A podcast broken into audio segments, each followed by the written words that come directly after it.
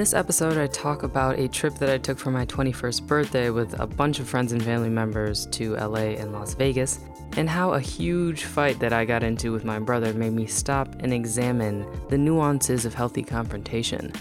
So I hope you guys enjoy episode 4 of season 2 Passing Through Las Vegas. I don't have a good feeling about this, Cam mumbled, closing the car door. What do you mean? I asked, wrestling my flimsy nylon seatbelt into the buckle. His eyes pointed to a group of girls stuffing their luggage into a large black SUV. I don't know, I just don't have a good feeling about this. It'll be fine, I assured. Junior said her friends are nice, and I mean, as long as they're nothing like her. The her was my brother's shiny new girlfriend of about 2.5 seconds, Taylor. She invited five of her friends to a house in Vegas I was renting for my 21st birthday, never once thinking to have a conversation with me about hosting her entourage, just whispering sweet nothings into my brother's ears to make her every wish come true.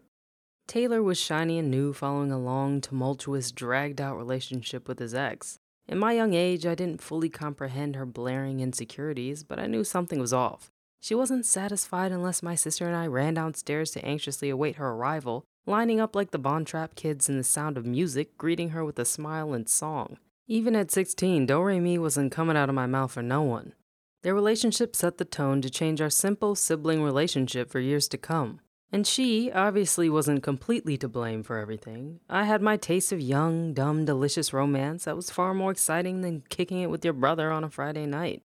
I was the sophomore sister that tagged along on senior skip day, the little sister that pre-gamed with my brother and his friends before parties, giving advice to the boys about what to do if they liked a girl or how to heal from heartbreak. I'd slowly but surely solidified my spot as one of the guys, which granted me access to exclusive crude jokes and conversations and made my brother and I extremely close, before the inevitable shift in time allocated towards a girlfriend or boyfriend ensued.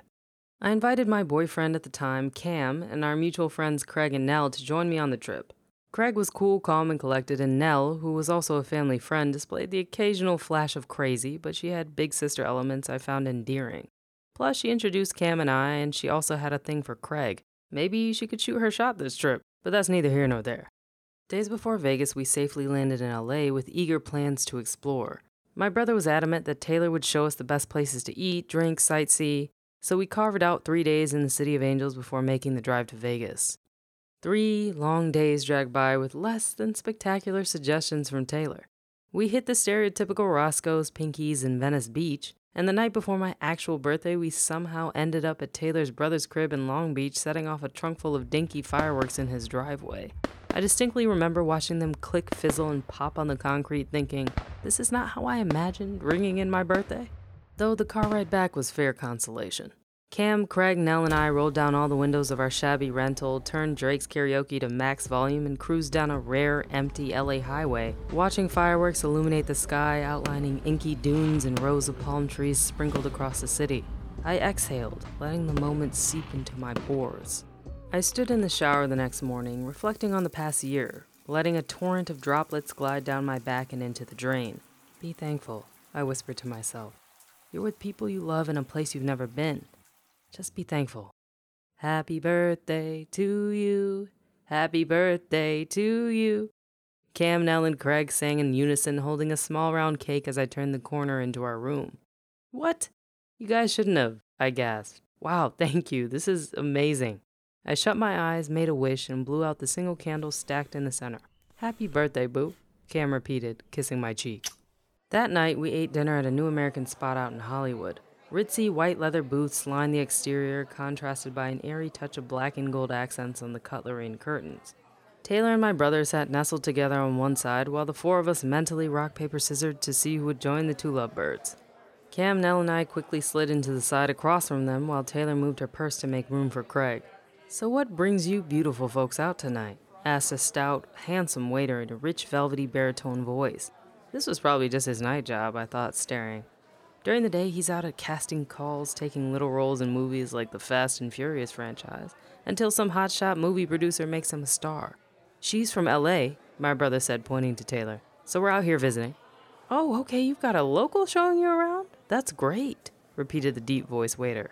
And it's her birthday, Nell interjected, pointing to me. Oh, wow, okay, well, happy birthday, the waiter continued. His eyes shifting back and forth, sensing he was caught in the unexpected crossfire of opposing expectations. I'm going to go get you guys some water. I'll be right back to take your orders. See, that slight pause after Nell's comment, the half a millisecond of discomfort that descended upon the table before the waiter responded, the glitch in Taylor's smile and the nervous look on my brother's face. They were all things I noticed but couldn't necessarily articulate at 21. My brother's Freudian slip of the tongue revealed the true intentions behind this trip, my birthday being a cover up to enjoy quality time with his girlfriend in her hometown. And having not been trained in the art of difficult conversations, I chose to simmer in silence. Our relationship had already been strained following his last relationship, where his ex girlfriend accused him of siding with me, his sister, when he should be placing her just a sliver under God but slightly above Jesus in the hierarchy of importance. And don't get me wrong, she wasn't all bad. There were times when her and I would hit the town, club hopping, taking shots, having a ball. But other times, when the Hyde to her Jekyll was in full view, she'd do things like accuse my brother's best friend of being in love with her, or write a 13 page dissertation to my 12 year old sister about how she should be more thankful for the clothes she was purchased at the mall. The inner ugly was hard to ignore, and I wear my emotions on my face. So, yeah, strain. And it didn't help that growing up, my family was and still oddly is confrontationally non confrontational. We firmly adhere to the Parkinson's principle and let small issues gradually get bigger and bigger over long periods of time, turning the problem into a list of wrongdoings spanning the Great Wall of China.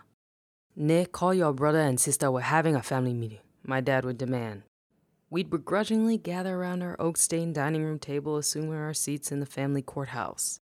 My dad's hand would fall to the table like a gavel to a stand, and who or what was on trial would be shortly announced. Frowning, he'd always start by saying, Your mother and I called this meeting to discuss blank. A slew of unfiltered insults and analysis of the condemned who or what would be thrown in the center of the circle, leaving everyone both anxious and defensive. Toss in a mix of yelling, crying, at least one person had to cry or it wasn't a successful family meeting, finger pointing, and the eventual apologizing, and you have our quarterly difficult discussion. The next morning, we hit the road for Vegas, scooping up five of Taylor's friends in a separate car with no introduction. A few more friends and family members were flying directly into Vegas to meet us at the house, so I took solace in the fact that her entourage wouldn't vastly outnumber mine. And I was most looking forward to seeing my cousin and god sister, Steph, who always selflessly lent a listening ear during difficult times, never shying away from the hard truth or harsh reality. Thankfully, we arrived to the house a few minutes before the anonymous entourage, allowing us to claim a spacious double room on the second floor. Ten minutes later, you could hear a trunk pop, door fling open, and scores of weighty bags being tossed on the hardwood floor.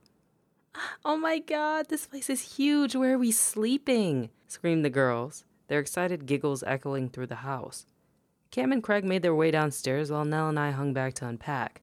Nell unzipped her bag, letting out a small sigh of frustration. Ugh, they're already annoying me, she huffed, setting aside a toiletry bag and a pair of heels. Yeah, well, we're stuck with them all weekend. Might as well make the best of it, I replied. Diving headfirst into a sea of commotion, I introduced myself to Anonymous Girl 1 through 5. All of them seemed pretty cool and definitely more personable than my brother's girlfriend, so what the hell? I thought to myself, the more the merrier. Let's celebrate. Steph arrived just in time to toss her stuff in the room and start getting ready. I was one flick away from perfecting my wing tipped eyeliner when Nell burst into the bathroom fuming. Those girls are so fucking rude, she shouted, spilling her makeup onto the counter. Ugh, I swear they really don't want to start with me. I'm not the one. What happened? Steph and I asked. I was getting ready downstairs in the bathroom next to Craig's room, and one of them started pounding on the door. I say someone's in here, and whoever the fuck she is starts knocking again. So I'm like, someone is in here. She asks if I can hurry up because they need to use the bathroom. And I hear her whisper to her friend that this bitch needs to hurry up. The fuck? Steph and I shot each other a quick glance, telepathically taking what Nell said with a grain of salt, knowing she was in a house full of new, cute bitches that could potentially block her shot at Craig, which was probably the main thing fueling her irritation. Yo, are you serious? Steph asked, fake shocked. Girl, I'm not the one, Nell repeated. I shook my head and sucked my teeth, nearly kissing my reflection, trying to salvage my uneven eyeliner. Glasses clinked at the pregame, everyone looking super fine, slightly buzzed, having a great time. After a few rounds of shots and never have I ever, everyone started to feel more familiar and comfortable. We called four cabs to take us to the Venetian to start the night. From what I remember, drinks were flowing, the music was A1, the anonymous entourage and my friends and family all beautifully intermixing and mingling as the night went on.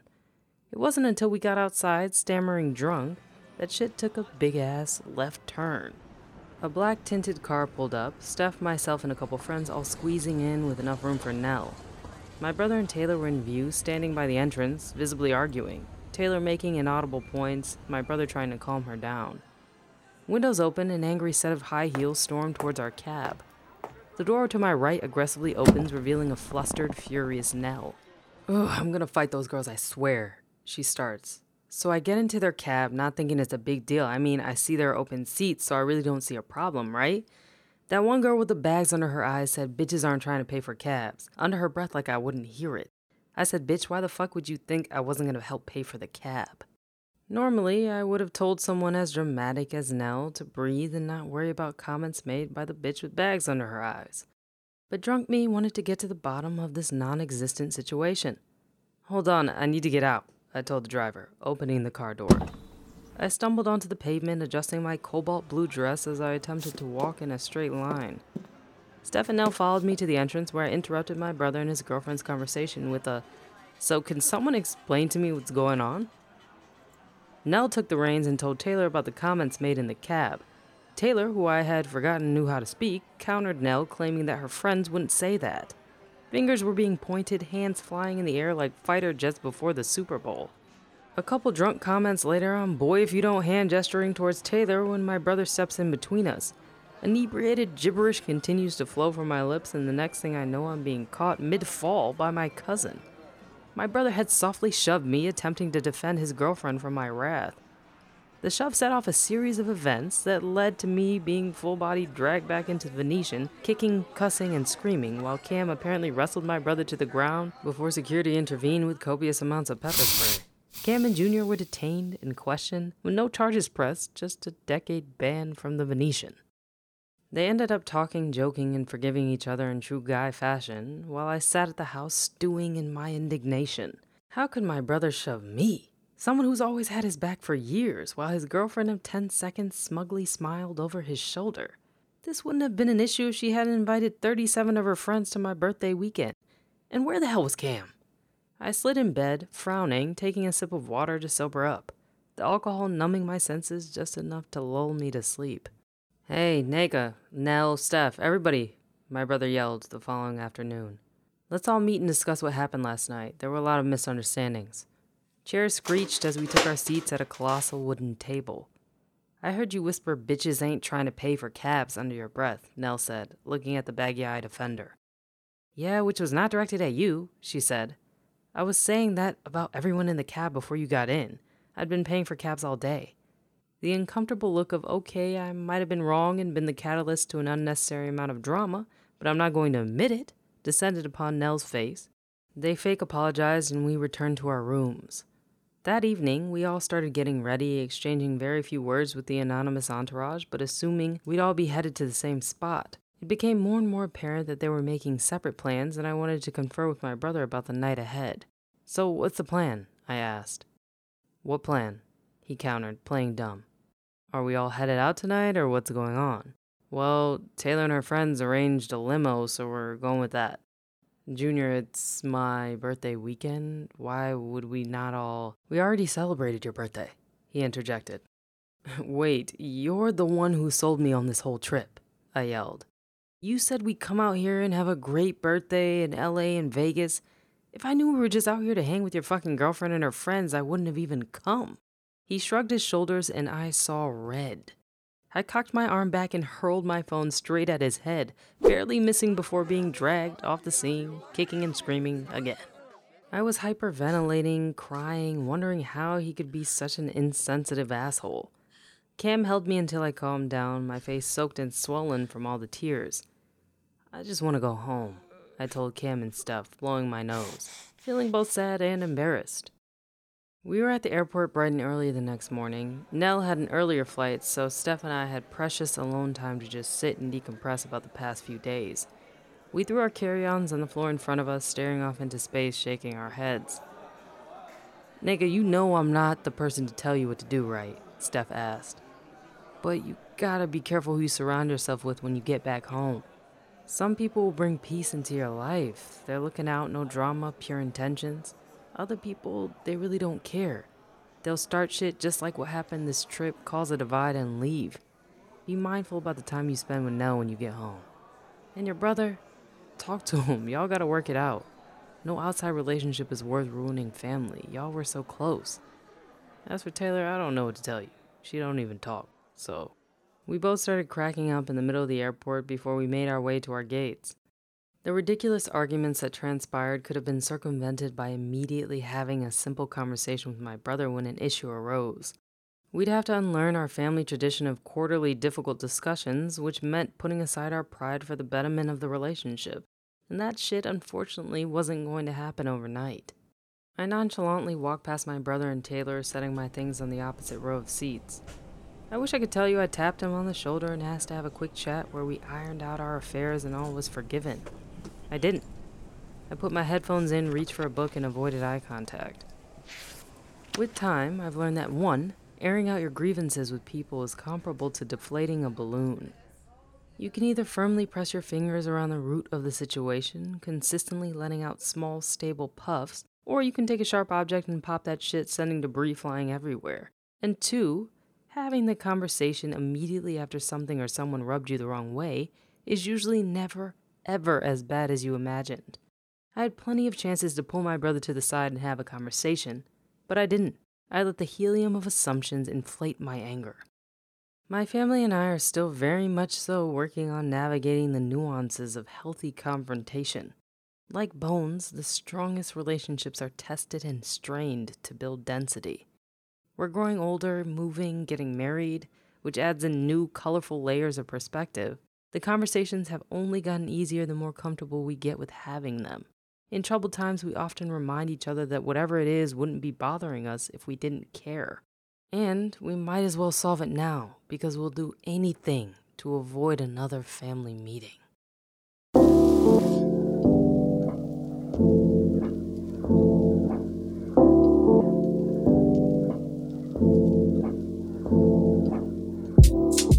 Thank you guys so much for taking the time out of your day to listen to this. If you love the podcast, hit the five star button. If you're feeling super duper generous, leave your girl a review.